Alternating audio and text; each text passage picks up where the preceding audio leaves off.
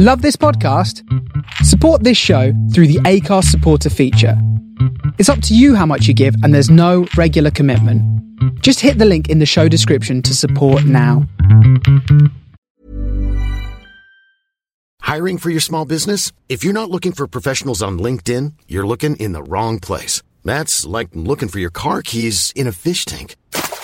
LinkedIn helps you hire professionals you can't find anywhere else, even those who aren't actively searching for a new job but might be open to the perfect role. In a given month, over 70% of LinkedIn users don't even visit other leading job sites. So start looking in the right place. With LinkedIn, you can hire professionals like a professional. Post your free job on linkedin.com slash people today.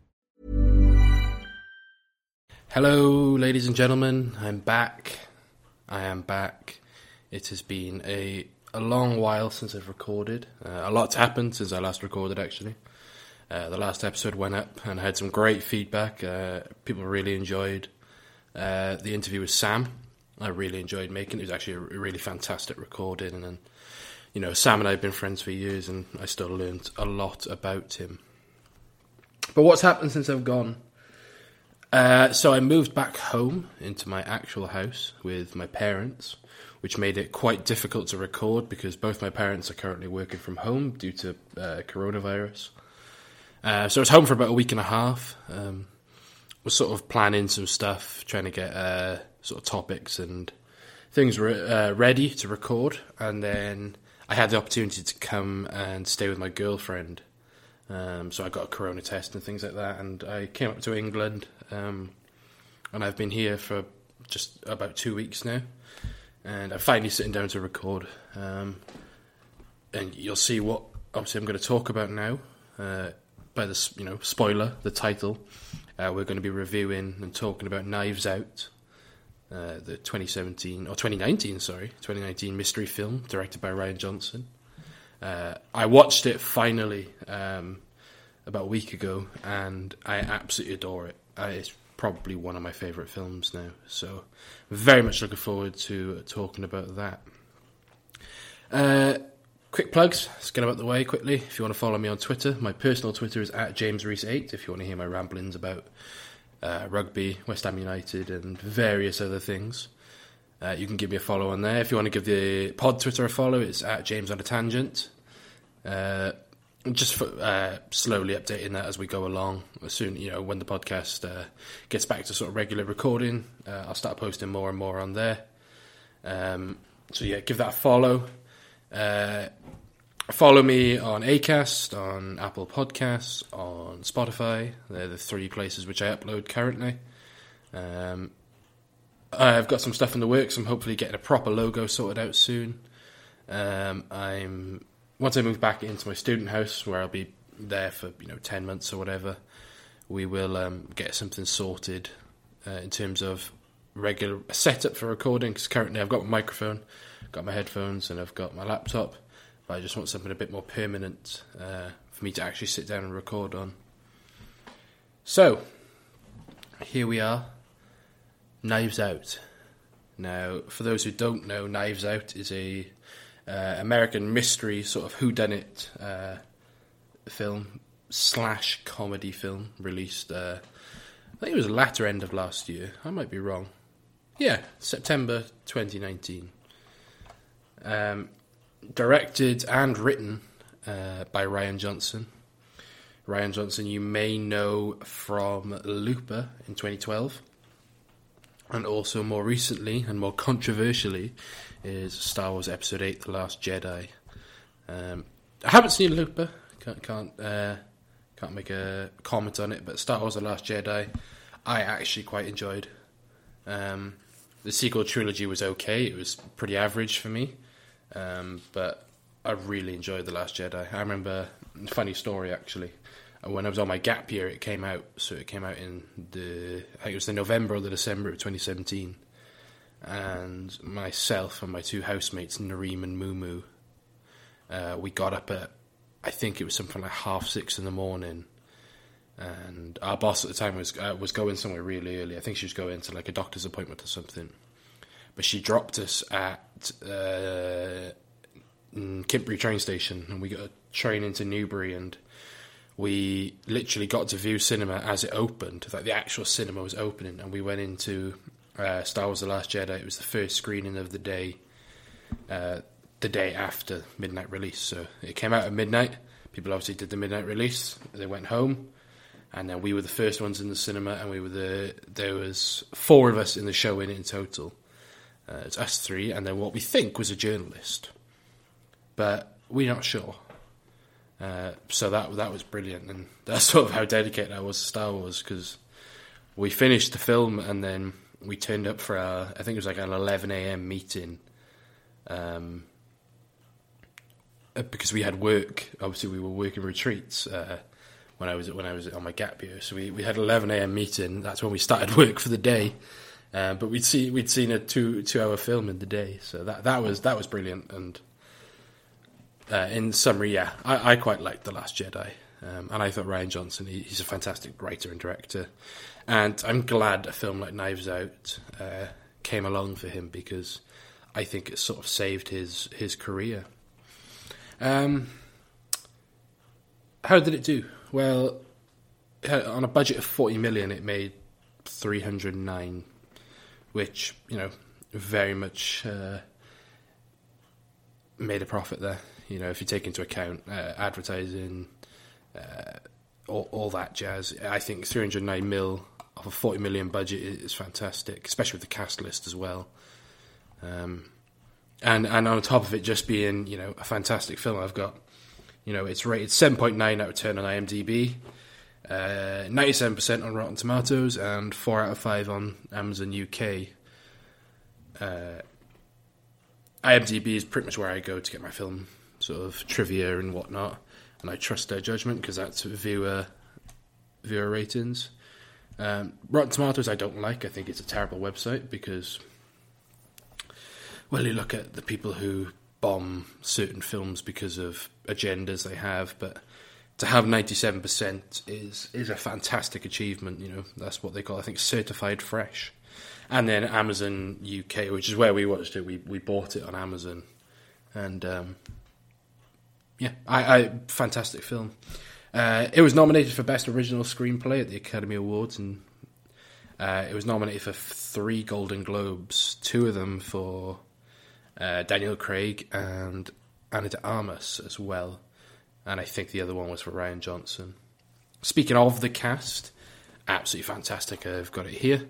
You've got uh, the likes of Daniel Craig, Chris Evans uh, of Captain America fame, Ana de Armas, Jamie Lee Curtis, Michael Shannon.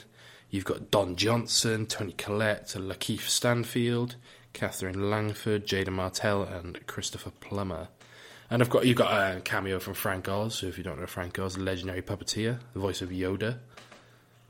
So a really really strong cast. And I've actually got sort of in my review here. It's nice to see um, two in particular, Daniel Craig and Chris Evans, in in something else other than uh, James Bond and Captain America, because they.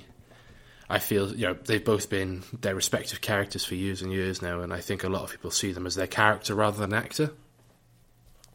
So it was nice to see James Bond be someone else. You know, Daniel Craig is pretty much everyone's favourite Bond, but it's nice to see him in a role that isn't a posh Englishman. You know, he, he is a fantastic. He plays Benoit Blanc, who has this really nice sort of southern, almost new. I think it's New Orleans esque, but it, it's absolutely amazing, amazing accent. And then Chris Evans, just to see him do something that involves swearing you know, something as simple as that because he is Captain America. He is this idol for young kids and and things like that. So to see him say things like "eat shit" and things like that, it, it it's refreshing as a, as a film viewer and a fan of both them actors. Uh, Jamie Lee Curtis is obviously uh, a humongous star in uh, cinema. She is a you know, looking at some of her uh, cast things, obviously she is known for Laurie Strode in Halloween, which is probably what she is, you know, known for most. And not a big horror fan, but even I can appreciate um, her work on that. You know, looking at other things, Freaky Friday, Uh, you've got uh, Trading Places. You've got Fish Called Wanda. You've got um, on on TV. You've got Scream Queens. You know she's she's done it all basically, and and I really think that's uh, I really you know appreciate her for that. Uh, you've also got then Don Johnson, you know your mum's favorite actor, as people call him. You know, people. I think he he is uh, Miami Vice. You know, he was Sonny Crockett.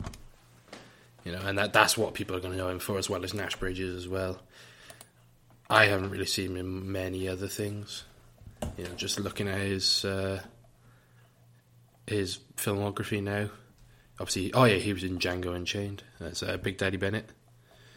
Uh, in TV, you know, it's, it's a lot of very uh,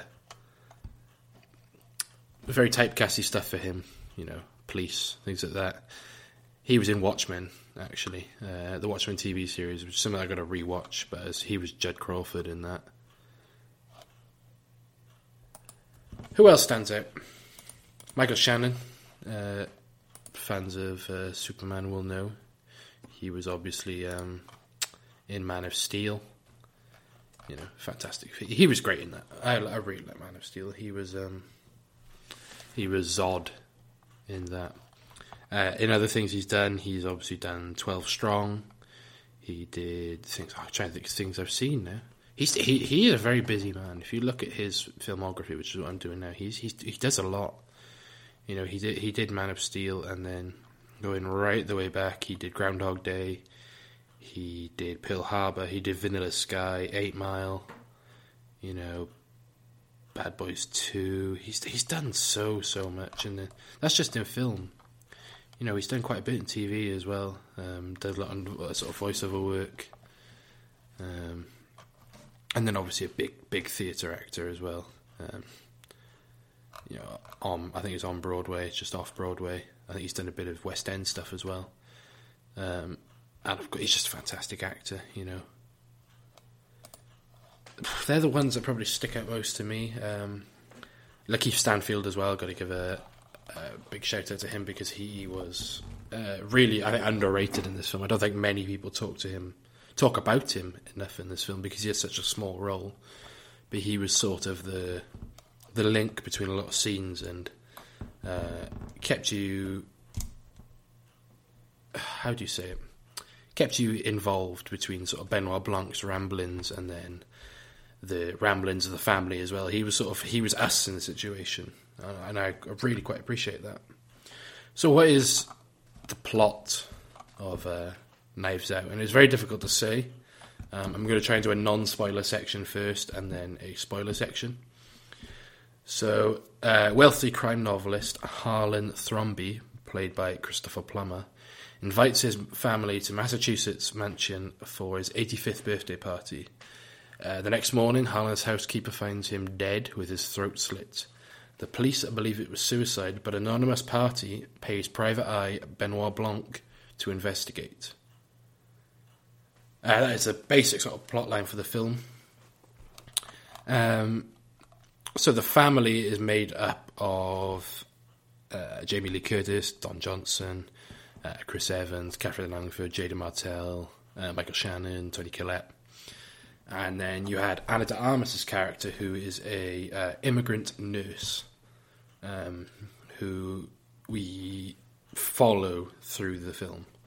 She is uh, Harlan's full-time nurse who gets her hours increased, not because of her nursing qualifications, but because she becomes a friend to Harlan. Um, a really nice spin on sort of they just have a really natural chemistry, and you see that especially when in the first, I think it's like 15, 20 minutes of the film. They bounce off each other so well, and that's a credit to, to both Ana and Christopher Plummer as well, because you could tell they had fun working together, and, and the script that obviously Rian wrote complemented that really well, and, and the dialogue is something I'll, I'll comment on later. But they bounce, you know, the, the, all the characters in this film bounce off each other. Um, so that's that's the basic plot and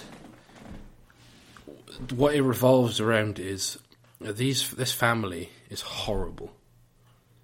is is a not very nice family. On the surface, they're all a caring family, but uh, they're not. They are, you know, somewhat racist. They're classist. You know, they're spoilt, and I think what you what you find out in the film is is Harlan. Uh, he recognizes that, and his actions leading up to his death are sort of an act of penance for him because he realizes that he's raised his family wrong. You know, he's given certain people things, and what he decides to do, uh, which I, which I won't spoil until later on. I'll, I'll, I'll try and put a, a time code in for when I do go into spoilers. He does it out of love for his family, but they don't see that. Um, so, what did I sort of like about this film? The music. The music is the first thing I noticed in this film. It's, a, it's something I commented on in episode one when I talked about uh, Star Wars. Music is the first thing I notice in a film because it that's the thing that draws me in and keeps me entertained sometimes. Because I find dialogue, especially in a lot of modern films, is quite forced and uh, it's it's it's just a bit wooden. But uh, so he actually worked. Uh, he, as in Rian Johnson, worked with his cousin called Nathan Johnson, uh, who previously composed uh, the money, the money, the music for Looper, The Brothers Bloom, and Brick, um, and it's fantastic. If you've watched any sort of murder mystery, whodunit type genre stuff before, uh, like Hercule Poirot, you know, sort of Agatha Christie, things like that, you'll you'll recognise music tropes and the uh, the classical music, but they he puts a twist on this really well, and um, sort of makes it a parody of itself, but retaining that uh, retains the essence of a whodunit genre music. Um, so I, you know, I've listened to the soundtrack sort of um, outside of the film, and I, I, it just gets me every time because you don't notice it in the film because it's it's just fantastic, you know, and it's but it sets up scenes and it's great for and it's going to be really nerdy diegetic and non-diegetic sound. So diegetic sound is uh, sounds that you and uh, the characters in the film can hear non-diegetic sound is what only you can hear. So when when you're having cuts to say when they're all together in the house, uh, to two characters in, a, in another room, the diegetic sound that the the soundtrack act, act as that bridge, but it's quite it's very natural. You don't realize it, you just hear it and you enjoy it. That's brilliant. I, I you know highly recommend listening to the the soundtrack.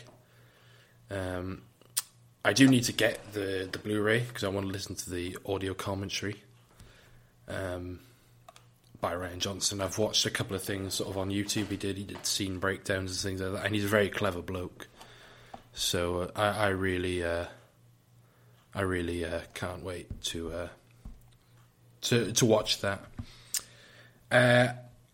Uh, I want to get into the political themes, but I'm going to talk about that in spoilers. the shot composition by by Rian Johnson is brilliant, and it's something he touches on in his um, YouTube breakdown of a scene. He always looks for a way to get characters into a shot, even if it's just one of them talking. So if you if you have say Lakeith Stanfield's Lieutenant Elliot talking, you'll notice that there's three other characters in in that shot, not doing anything, but they're there, and you notice them and what Lieutenant Elliot's saying is they're reacting to it. Something you wouldn't normally notice because they're off screen. You know, so for example, if Benoit Blanc makes a proclamation, we wouldn't see uh, Noah Segan's Trooper Wagner character react to it unless it cut to him. You know, and I think that's that is I think that's really really clever by him, and sort of the use of color and the sets that they made for this film, and even down to the little things like when you see the characters being interviewed at the start of the film, you know, the camera is looking at them, and they made a lighting grid behind it, but then made it so as if it was windows. So if you see like a character has glasses, you'll see in the reflection, it's not just a blank reflection. It's almost like they're looking out of a window, as they would be in an actual in the actual like, house. So it's the little attention to detail like that, and his shot composition from places outside of the main house as well. Because obviously, like a murder mystery revolves around a central location, but when they do venture out of the house and they go to like a diner or a shop or some, something like that, or characters are sat in a car, you notice it, you know, and you notice where the camera is and the angles that they're placed at to make a certain character look a certain way, and oh, it's just absolutely brilliant, and and the sort of the the film nerd in me really really enjoys it. Um, it was all you know, it was all filmed sort of in Boston, uh, in that New England uh, setting. I think that gives it more personality as well, because if you have a lot of stuff is now set in like New York or LA, and I don't know. We've seen New York and LA so many times before, and it's just about you know it's just boring now. And as much as they've got they've got personality and soul, I want to see something better. So to have uh, a, a thing set in New England, you know, where there's I think there's a bit more rustic personality to it. I think is um, I think it's fantastic. Uh, what else have I got written down here? I've already mentioned uh, Daniel Craig as something that isn't 007. I think as much as he uh, is fantastic as 007, uh, he was phoning it in for the last one. You know, Spectre. Obviously, we haven't seen No Time to Die yet, and that's something I really want to see. But if you look at Spectre, a fine film. It was okay. Uh, she was. Um, he was phoning it in there. But it was nice to see him having fun, and you can you could see that in the promotional stuff as well. You know, when I looked at the um, sort of some interviews and things like that with with the cast, you can just tell he had a lot of fun making this. And you know, Rian Johnson said that uh, the last half hour of the film is very Daniel Craig uh, based and he memorized the whole of the last however many pages of script it was. Like it was a it was a playwright um, because there's a lot of internal mo- not internal, a lot of external monologues and things like that. And I thought that's just that's fantastic, and that's really on brand for um, not only Daniel Craig but Benoit Blanc as a character as well. Uh, Chris Evans, I've also mentioned again. You know, he appears sort of the last two thirds of the film heavily, and his character. It's not his acting performance when he talks is what gets me. It's his stuff he does when other people are talking, his mannerisms, because he just plays this absolute prick really, really well, and I, and I love that about him because you don't see that, especially in the later sort of Marvel films. He's quite a serious guy. You know, he's the the leader. He's you know got that stern look on his face. He very rarely has fun, but to see him in this, he's he's laid back. He's you know he's just telling people to eat shit, and that that's you know that's refreshing and more of that. You know, I want him casting things that are, that are more like that because I think that suits him so so well. Um, I want to talk, just quickly go back to I've got the camera movement written down here. How the camera moves in a shot, and there are certain you don't recognize it until you watch it again. You'll see certain things are shot in one take. How the camera tracks people. You know, there's a lot of focus on certain props in the film uh, and certain sets, and how the camera moves uh, around that focal point is really important because what I mentioned earlier of how a scene is set and the use of what we call the mise en scene um, is is fantastic. So if you have a scene that's entirely set around a chair, you know, and it moves all the way around that chair, you know, focusing on different people as you go along, you know, that's that's fantastic, and and, and that does it really well, especially towards the end of the film uh, when you know the revelation of who the actual bad guy is and how they did it. The camera movement there is particularly fantastic. Um, so you know hats off to whoever was the uh, whoever was the camera the camera people there. Do I want to move into spoilers? I do want to move into spoilers. We're not just talking about Knives Out today. Knives Out is the the main sort of thing I want to talk about. I do want to quickly touch on uh, maybe a potential new section and uh, a few things like that. I've I've got a new notebook for the year. Um, I say for the year, it's mainly for until I you know fill it up. But I've been writing sort of things for the for the podcast, so I've got um, some Star Wars stuff I want to talk about in the future. Just sort of ranking.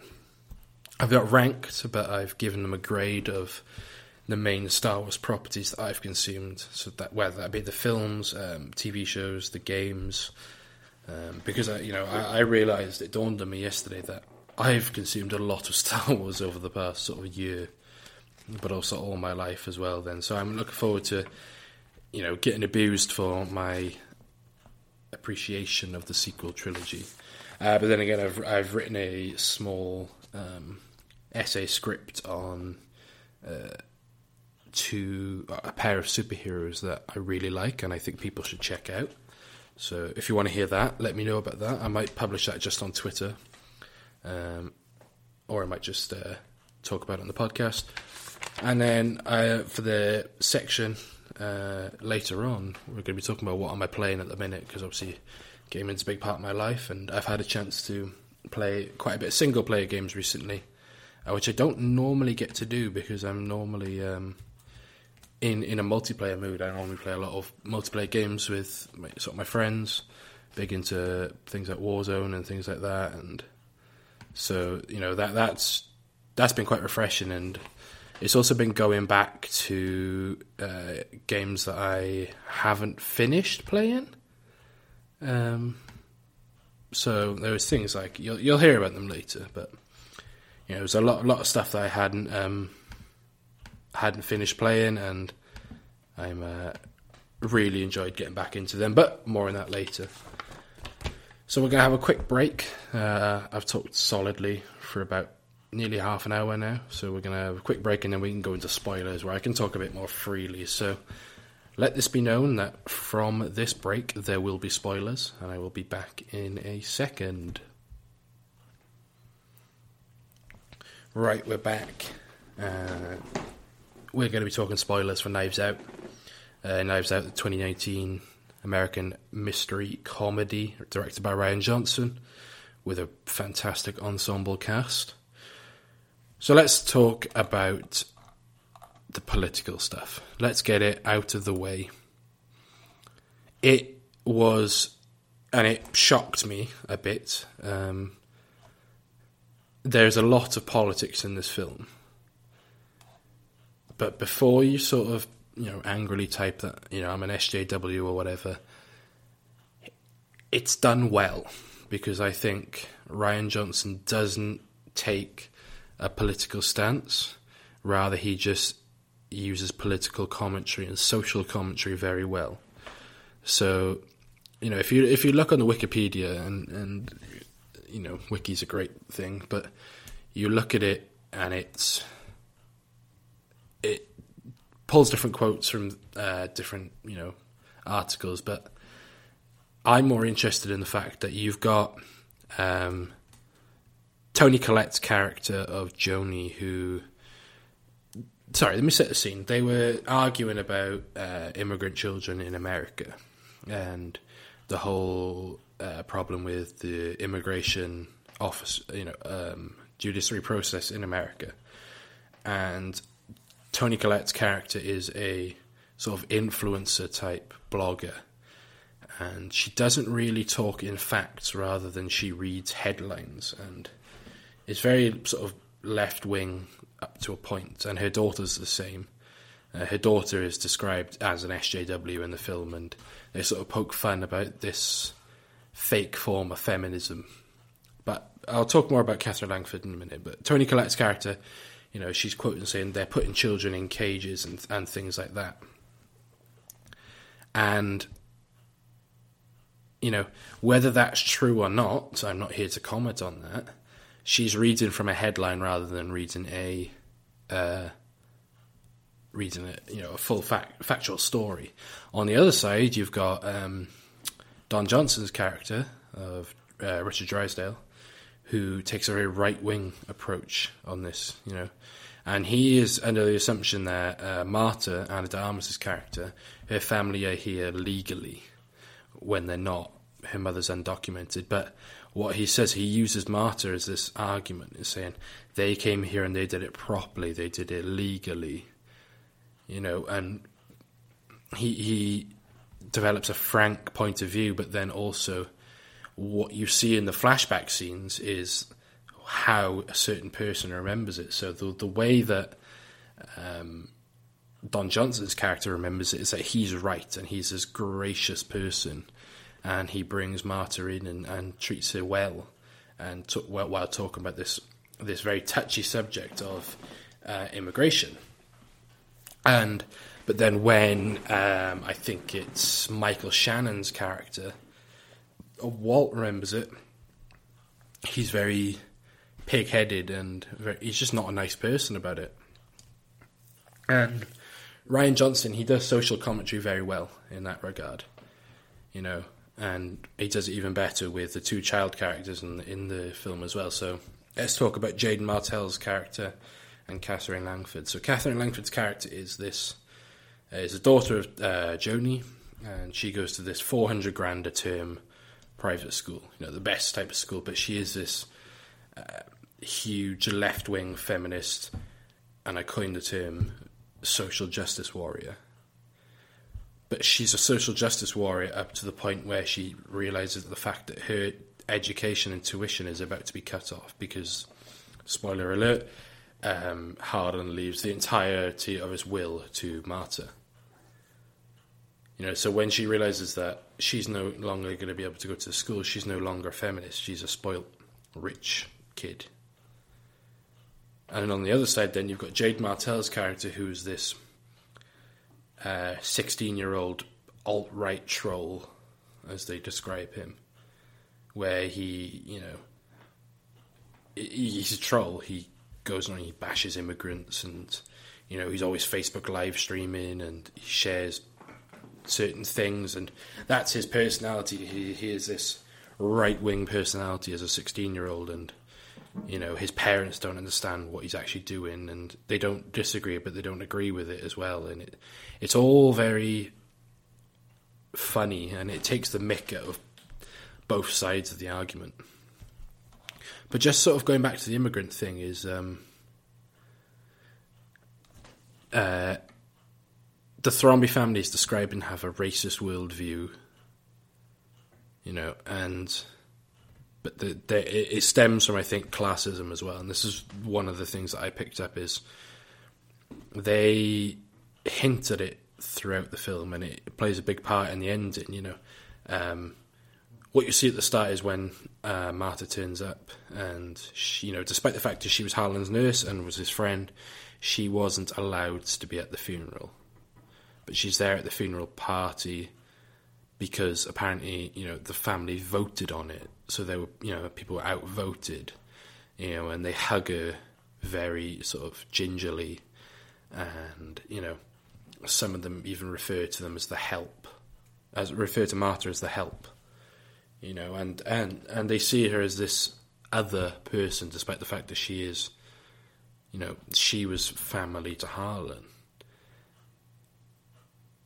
uh, and that's you know that's that's a political view, whether you like it or not, and whether it's the right one, whether it's the wrong one. And it comes from this classism of these guys have had it all, and now they're looking at this immigrant nurse who who is the help. And it's great because Benoit Blanc sees through the lies of this family and sees through the lies of Marta constantly sticking up for the family because they don't appreciate her.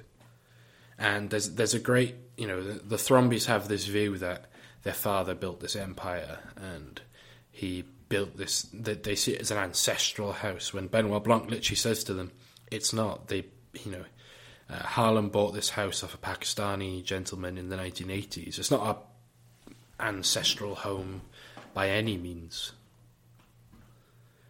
And I think Rian Johnson's very clever in that You know, he.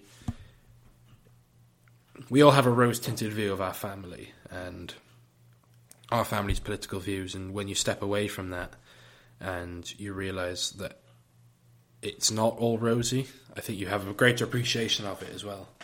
And the Thrombeys have become so embroiled in, in money and success and uh, power socially that they, you know, they have a they look down on people.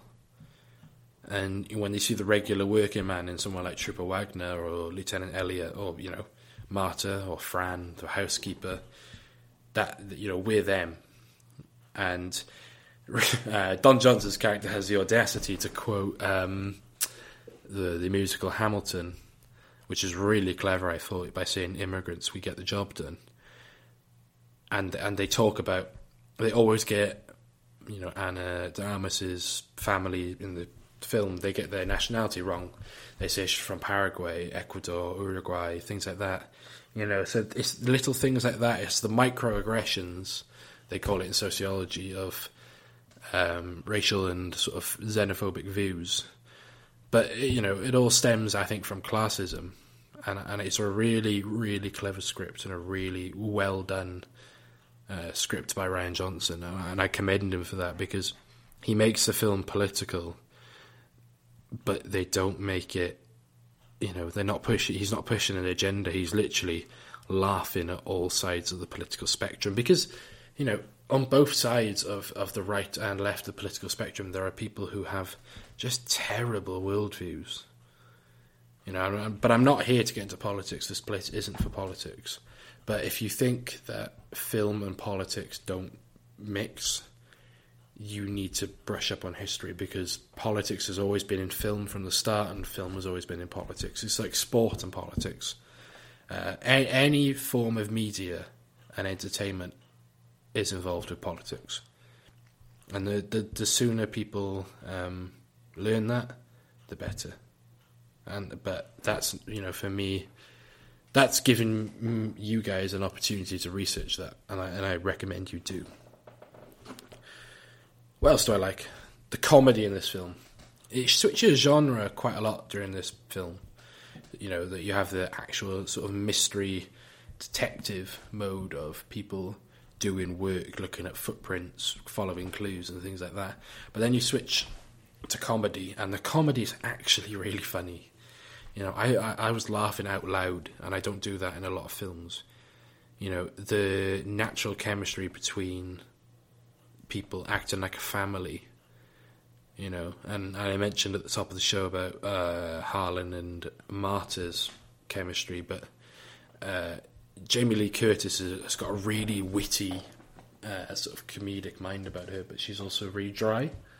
So when she's talking, you're not expecting to laugh, but then she says something that just makes you laugh. And then the way Michael Shannon does improv very well, you know, he plays this character with who's quite paranoid and he's on edge and he's got a walking stick and he talks quite funny and he just looks run down and he he's almost crazy in a way. And now Michael Shannon, you know, he's sort of typecast as that, but he does it really well.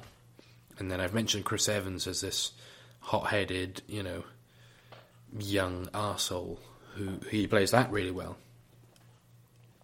The comedy, and then I've got to mention Daniel Craig, and I and I, I need to mention him more because you can't take him seriously because in your mind he is Daniel Craig, James Bond, this upper class English gentleman spy, but he's talking like a southerner you know, with his mannerisms, and he just talks, you know, utter shit sometimes, you know, what he says.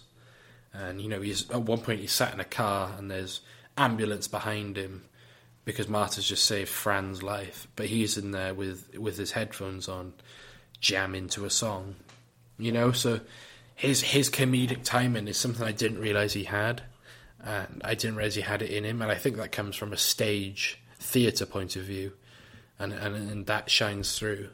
So for you know for the comedy to actually be funny is is another thing because a lot of films suffer from it. I think, and the Marvel films are uh, the number one in this. If you look at the script, the script is very funny.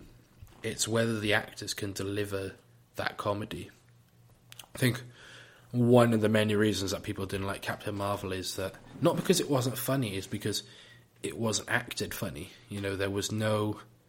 Uh, there's a lot of criticism about Brie Larson that she's a very wooden character. I don't think she is personally, but there's a lot of criticism that she doesn't make you laugh. On the flip side, then you've got Thor Ragnarok.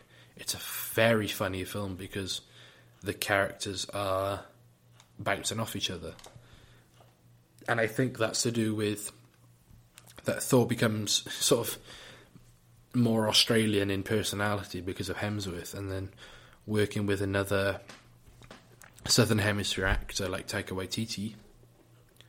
You know, they bounce off each other. It's another funny sort of film is Robert Downey Jr.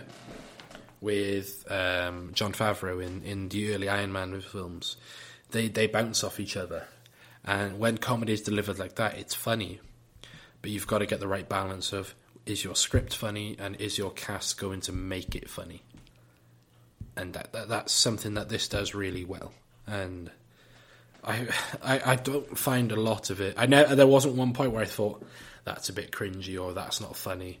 There was always something I found funny, and that that's that's a constant throughout a film, and that's very rare not just for a film that brand, brands itself as a, as a comedy, but also a um, a mystery film as well. Um, what else have I got written down? It feels like I wrote a lot, but looking at it, I didn't write that much. Oh, the payoff, the ending, it's actually good because because I think you realize what happens very early uh, throughout the film, and you know the main of how Harlan dies, but you haven't worked out the villain because you know you in a in a way you know Marta didn't do it, but then you knew Marta did it, so you know you don't know. you, you start making decisions, and then you think anyone of this family could have done it because they'll have means, motives, and and the resources to do it. And then when you find out that it's Ransom who did it, and Benoit Blanc goes in this fantastic monologue at the end, and he comes back to the question of who hired him. And I forgot that at the start of the film, he was hired by an anonymous source to um, take this investigation. And it dawned on me. It dawned on me that he he was hired by someone and then it all clicked then that Ransom did it. You know, and and the hints were there. You know, Harlan said at the start of the film, "There's so much of that me and that boy." So it's no wonder that Harlan would have said the plan that Ransom had already done. You know, and Benoit Blanc keeps this. He sees through Marta's facade, but he also realizes that he she could never have done it because she's a good person and a good nurse and a kind person, and that's a theme throughout this film is that Marta's this kind person who just wants to help. And you know, I'll mention the, the review that I, I think is fantastic, but he keeps making reference to the splatter of blood on Marta's shoe that she doesn't realize, and he keeps quoting like Sherlock by saying the game is afoot he's saying the game is a game's afoot because he's a detective and, and a charismatic one like Sherlock Holmes, but he's also saying it because Marta has blood on her foot. It's stuff like that. It's them little things you notice when watching a film again or listening to a review that you realise something has, is there and something has happened. And that film was great because it made me pause at some points and think, "Oh my god, that happened!" and Harlan said this, and they made reference to he writes about knives all his life and doesn't, you know, and people still can't realize the difference between a stage prop and the real thing, you know. And when Ransom, right at the end, tries to murder Marta, he grabs a stage prop because he doesn't realize the difference. Harlan does, and that's where he falls down. And it's the little things, man. It is such. I could, I could probably sit here for another hour and talk about you know the fact that Harlan's favorite mug has you know text on it that describes him perfectly, but then you know that no other person would drink out that mug. You know, none of the family members would take that mug to make a cup of coffee. And I and it reminded me of when I was uh, on my gap year, where I'm recorded from now, actually in in, in our old office. Um, we had a, a tea room where we'd go make like teas, coffees, hot chocolates, whatever. Was also like where our chef would put cakes and things like that. But uh, we had a cupboard for mugs, and uh, the first two rows were where we kept our mugs, um, or the, the, the mugs that belonged to the the place where we were living. But on the top row then was our boss's. Uh, she had two mugs at the time. I think she has more now, but she had a big Doctor Who TARDIS mug and a Nottingham Forest uh, mug that we weren't allowed to touch, and if anyone ever touched it, we'd get an absolute rollicking. Um, and it reminded me of that. But then you see at the end of the film that Marta holds and drinks out of that same mug that Harlan drank out of because she's now the boss of the family. Because she owns everything. She is. She owns the house, the cars, the eighty million dollars or whatever it is, or billion, whatever the the the publishing company. It, she owns that now, so she, you know, but she doesn't drink out of it because she owns it. She drinks out of it because she was Harlan's real family in essence, and you know that payoff is fantastic, um, and you know something well worth the wait. I think. Uh, so that's it for the sort of the review. Um, oh, I forgot. Uh, if you want to check out a sort of an alternative review to mine, but also shares the same points as Cinema Wins on YouTube, uh, he's probably one of my favourite reviewers because he's uh, you know on the platform and in general because he's he's very optimistic. Um, he looks for the good in every shot, every piece of dialogue, every film, but his review section at the end is is what I um, is what I look forward to because you know it's it's it's what I it falls into my line of viewing with the films is what I'll say. Um, and he talks you know very well about uh, framing and shot composition and things like that, but also characters and. But just watch, yes. Yeah, so go to YouTube, type in Cinema Wins Knives Out, and watch the two part. Um, you know, watch the thing. Uh, a few facts about this film. There is actually a um, a few cameos. Obviously, the one I mentioned is on screen is Frank Oz, um, legendary puppeteer, voice of Miss Piggy, Yoda. Um, obviously, he works closely with Rian Johnson on uh, the Last Jedi, so he, um, you know, he cameoed in this. Uh, as in, I think all Rian Johnson films, there is a cameo from Joseph Gordon-Levitt, and he's actually Detective Hardrock voice uh, near the beginning of the film. Uh, things like that. It was actually Star Wars that motivated, motivated Rian Johnson to write this film, um, because obviously he was getting a lot, a lot of um, flack for the Last Jedi. Um, so you know he, he, it just motivated him to make a, a sort of a, a better film. You know. Uh, what else was there? There's not much sort of. Oh, this is great. Actually, I'll, finish on this fact. I've actually got to edit probably a lot of that out now because it's just me scrolling and reading facts. But there's um, a detail in Hollywood which I found out from Rian Johnson is that Apple will allow your characters to use iPhones in the film. But a villain is not allowed to use an iPhone. In, and that's in any film.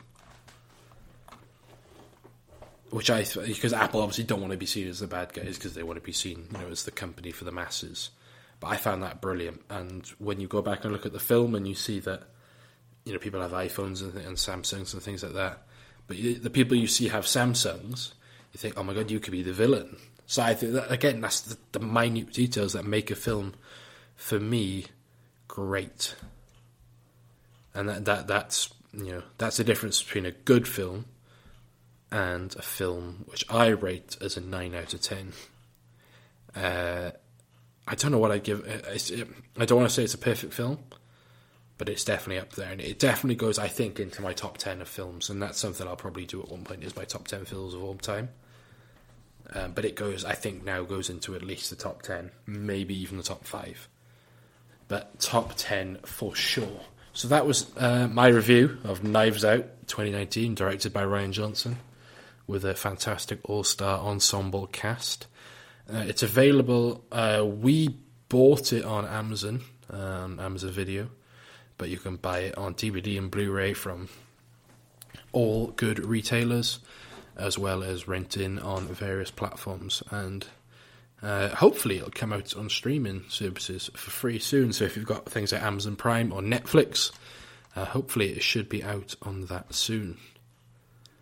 Uh, so we've been going for about 50 minutes. Uh, I want to get at least an hour out of this. So a new segment I thought of is what have I playing at the minute? I realise that a lot of my audience may or may not be uh, interested in video games. Uh, I certainly am. So I thought I'd sort of tell you about what I've been playing at the minute and maybe, you know, what I'm going to be playing. Uh, so two games that I've been playing heavily since I last spoke to you uh, the first one is Lego Star Wars: The Force Awakens. Um, all the Lego games are easy, you know, easy fun, and they keep you entertained for hours on end. You know, they're a great game that I'll happily go through and play the story, but then also go back and do all the free play, get all the bricks, you know, and and hundred percent the game because they're just that they've got replayability. They're funny, charming, good animation, good voice acting, especially in the later ones. Uh, I've been playing them for years, ever since uh, Lego Star Wars, uh, the original trilogy, the complete saga, you know the the prequel ones, and then into more like uh, Lego Indiana Jones, Harry Potter, things like. So I've been playing them for years, and I still, as a 22 year old man, enjoy them a lot. And uh, with the release of the Skywalker saga in October, um, I'm very much looking forward to it. So I, I the Force Awakens is obviously based on the seventh Star Wars film. Um, it's it's fine. It's quite a short Lego game. Um, there is a lot to do in the post game, and they it was the first Lego game I think to involve a season pass, um, in which that you could pay I think like seven ninety nine and you get a certain amount of DLCs. So some of them will be extra full scale levels with characters or whatever and then some will be character packs. So, and they did have some really good character packs, uh, particularly the Clone Wars ones, which involved uh, uh, characters from Star Wars: The Clone Wars, the TV show from uh, 2008, and then you had the Rebels one, which particularly had Ahsoka Tano, uh, probably the most fan favorite character in Star Wars at the minute. Uh, you also had the prequel pack, which had you know the likes of Mace Windu, things like that, but there's also an opportunity in the base game you find carbonite bricks, which unlock classic characters from the classic Lego Star Wars games. So from like the complete saga, which has like the original Padme design from Episode One, or the Mace Windu from Episode Three, the original Darth Maul with his you know iconic hood and whatnot. And I, it's great fun. I'm, I'm, still playing through it. I've got you know I picked it up from CeX from for relatively cheap. Lego games actually hold their value quite well. You know, so they go from uh, 40, 50 quid new, and then even a game that's sort of five, ten years, old, five plus years old, still holds their value from about, you know, I say you can get probably get it from a minimum of ten pounds to uh, upwards to about twenty two pounds. So I picked mine up for about twelve quid in CEX. Um, but if you do a bit of shopping around, any Lego game, they do them in bundles. I did play a lot of Lego Marvel Superheroes 2. It was actually going for a platinum on it, and then, then my game got glitched, which means I could no longer get a platinum trophy on it, which was very annoying. Um, but I had fun. You know, Lego Marvel Superheroes 2 was a fantastic game uh, because mainly it only interested me more about my love for superheroes and obscure ones as at that. So you know, on top of the fact you had the main Avengers cast, you had Guardians, you had Wakanda, you had all these, but you also then had stuff like uh, Captain America 2099, uh, America Chavez, um, just characters that I would never normally think of, and you know, I I pause the game and I'd go on my laptop and I'd go on big binges about who these characters are and things like that. And it also had a that also had a season pass and it had a uh, a lot more content in it. So I, would rate Lego Marvel higher than that. I give Lego Star Wars: The Force Awakens a seven out of ten, um, simply because it's you know it's an amazing game, really easy, intuitive, whatever. But it just felt a bit lacking in content. Um, obviously, the Skywalker saga will fix that, and I genuinely think that could be a candidate for a perfect game. And I'm not even not even joking about that. Uh, the other game I've been playing a lot of, uh, I bought it again the other day. I remember buying it on release and completing it quickly and selling it quickly because I was an idiot. Is Kingdom Hearts three. Uh, if you don't know what Kingdom Hearts is, it's quite difficult to get into, and you have to play the original two it's an action role playing game developed and published by Square Enix, um, and it's a it's a long time part of a long time collaboration uh, between Square Enix and Disney. So it has a lot of Disney characters in it and a lot of uh, Final Fantasy characters mainly. Uh, basically, you play as uh, a character called Sora with his um, two partners, Donald and Goofy, and you go across different Disney worlds. Um, fighting various bad guys. Um, so you go you go to like Hercules, you go to Monsters Inc., Big Hero Six. This is just in the third one. You know, the first and second one had other other ones available, and then you also meet various Final Fantasy characters. You've got uh, Ratatouille in there somewhere, Toy Story. Um, it's a fantastic game. You know, I've got written down here. It's my favorite, fran- one of my favorite franchises of all time. Um, it's got a great combat system. If you if you've played a lot of games like Spider Man or Arkham, you know that um, timing as well as button mashing is important. You'll like the combat system in this. Um, there's a lot of magic based stuff and uh, sort of attack based stuff. Um, a lot of parrying and things like that, and I, I, think you know you'll get really into the combat and you can customize yourself how you sort of how your playstyle is. So for me, I play a lot of defensive. Um, I don't, you know, mind having a lower attack stat for a bigger defense and magic stat for me to be able to whittle opponents down, but no, I'm not going to die in a few hits. Um, the story is very difficult to follow. You know, if you're going to buy any Kingdom Hearts game, I recommend going online and say, do I need to know anything before I go into this? You know, if you're going to buy Kingdom Hearts 1 on the PS2 is uh, a great game. It's quite slow. The combat isn't the fastest because it was their first time. But you buy Kingdom Hearts 2, uh, if you buy the 2.8 uh, remix edition on the PS4, uh, because it is PlayStation exclusive, uh, you'll see that it's a lot. Um, what's the word? Quicker, and a lot and a lot more forgiving as well. So, I highly recommend that. Uh, so I gave that eight and a half out of ten simply because it's a fantastic game. Uh, it's very easy. It's quite short, but then again, it also um, is very, very difficult to get into. Um, I haven't really got much more to talk about. It's been difficult to get back into podcast mode, actually, um, but I'm, I'm, I'm going to get back into it. Um, I'm going to be looking at doing probably another couple of reviews until I get back on my feet in terms of being able to interview people, um, because I'm going back home to Swansea on Saturday. Um, so I'm hopefully going to try and record maybe one or two more reviews this week. Um, I'm going to put a poll up on Twitter um, about what you want me to review. So I'm going to put um, a film, a TV show, or a game up, and you guys can help me to decide what we want to do. Um, I actually had a tweet from Oliver Ricks about a film I should watch, so I might watch that and, and give that a shot. But uh, my girlfriend suggested we watch Aladdin, the new one, because I haven't watched it. I haven't really been big into the Disney remakes, um, but she watched it the other night and it, it didn't look terrible. So I think Aladdin could be one that I watch and review.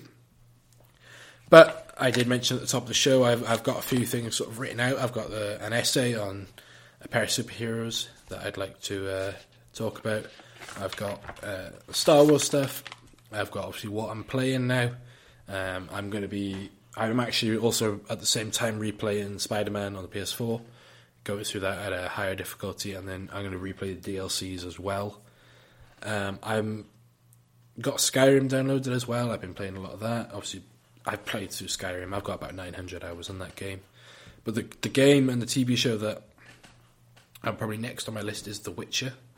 So I've got The Witcher 3 ready to go. But then I've also got um, the TV show to get through. I've started, I'm five episodes in, but I might restart it. It's very difficult. I was talking to a good friend of mine called Ed Patrick, Dr. Ed Patrick, actually, who um, streams on Twitch under the name of Palmer Patrick, uh, who's currently going through The Witcher 3. Uh, he also runs a um, Witcher podcast. Uh, he's a he's a super fan. I will find the name that for you now. I believe it is something to do with Dandelion. Uh, I'll go into my podcast now. But he's fantastic, so he, he knows a lot more than me, and I might actually contact him about a Witcher themed episode because I think that that could be uh, really funny. It's called Dandelion, the Witcher, and the Wardrobe, where it's a comedian, uh, Ed Patrick, um, and Bilal Zafar. He's a normal Witcher fan. They dive into the um, uh, the Witcher series.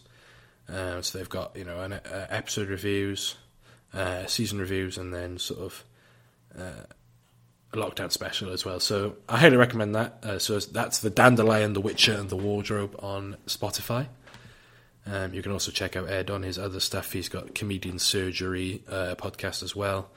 He does stuff for BBC Radio too. So follow him on follow him on Twitter as well. Um, in terms of podcasts, I've not really listened to many more. Uh, there's a great Star Wars one called The Rex and Around Show, um, where there's sort of three Star Wars super fans go talk about all things Star Wars. Um, I need to catch up on Desert Island Discs, the um, inspiration for the interview uh, part of this podcast, and then I've been listening to a lot of the Weekly Planet. Um, they sort of fuel my knowledge of uh, film stuff, and uh, they've here James off the uh, Mr. Sunday Movies. Him and his wife Claire they run a great podcast called Suggestible, where they talk about things to watch and whatnot. Um, I've listened to a bit of uh, Rugby Reloaded by Professor Tony Collins um, about sort of their. He does a lot of stuff about rugby league and rugby union, um, you know, history, and it's it's just absolutely fantastic. And they're the ones I've been listening to at the minute. Uh, get into them. Um, other than that, I don't have much more to talk about. So quickly before we go, remember you can email me anytime. My uh, email is jamesonaTangent at gmail.com. Uh, you've also got the Twitter at James off James on a Tangent. You've got my personal Twitter, James Reese eight. Uh, other than that, I shall be seeing you very soon with another review. Remember, go onto the Twitter. Uh, so hopefully, guys, we'll see you soon, and have a fantastic day. Mom deserves the best, and there's no better place to shop for Mother's Day than Whole Foods Market. They're your destination for unbeatable savings, from premium gifts to show-stopping flowers and irresistible desserts. Start by saving 33% with Prime on all body care and candles. Then get a 15-stem bunch of tulips for just $9.99 each with Prime. Round out Mom's menu with festive rosé, irresistible berry chantilly cake, and more special treats. Come celebrate Mother's Day at Whole Foods Market.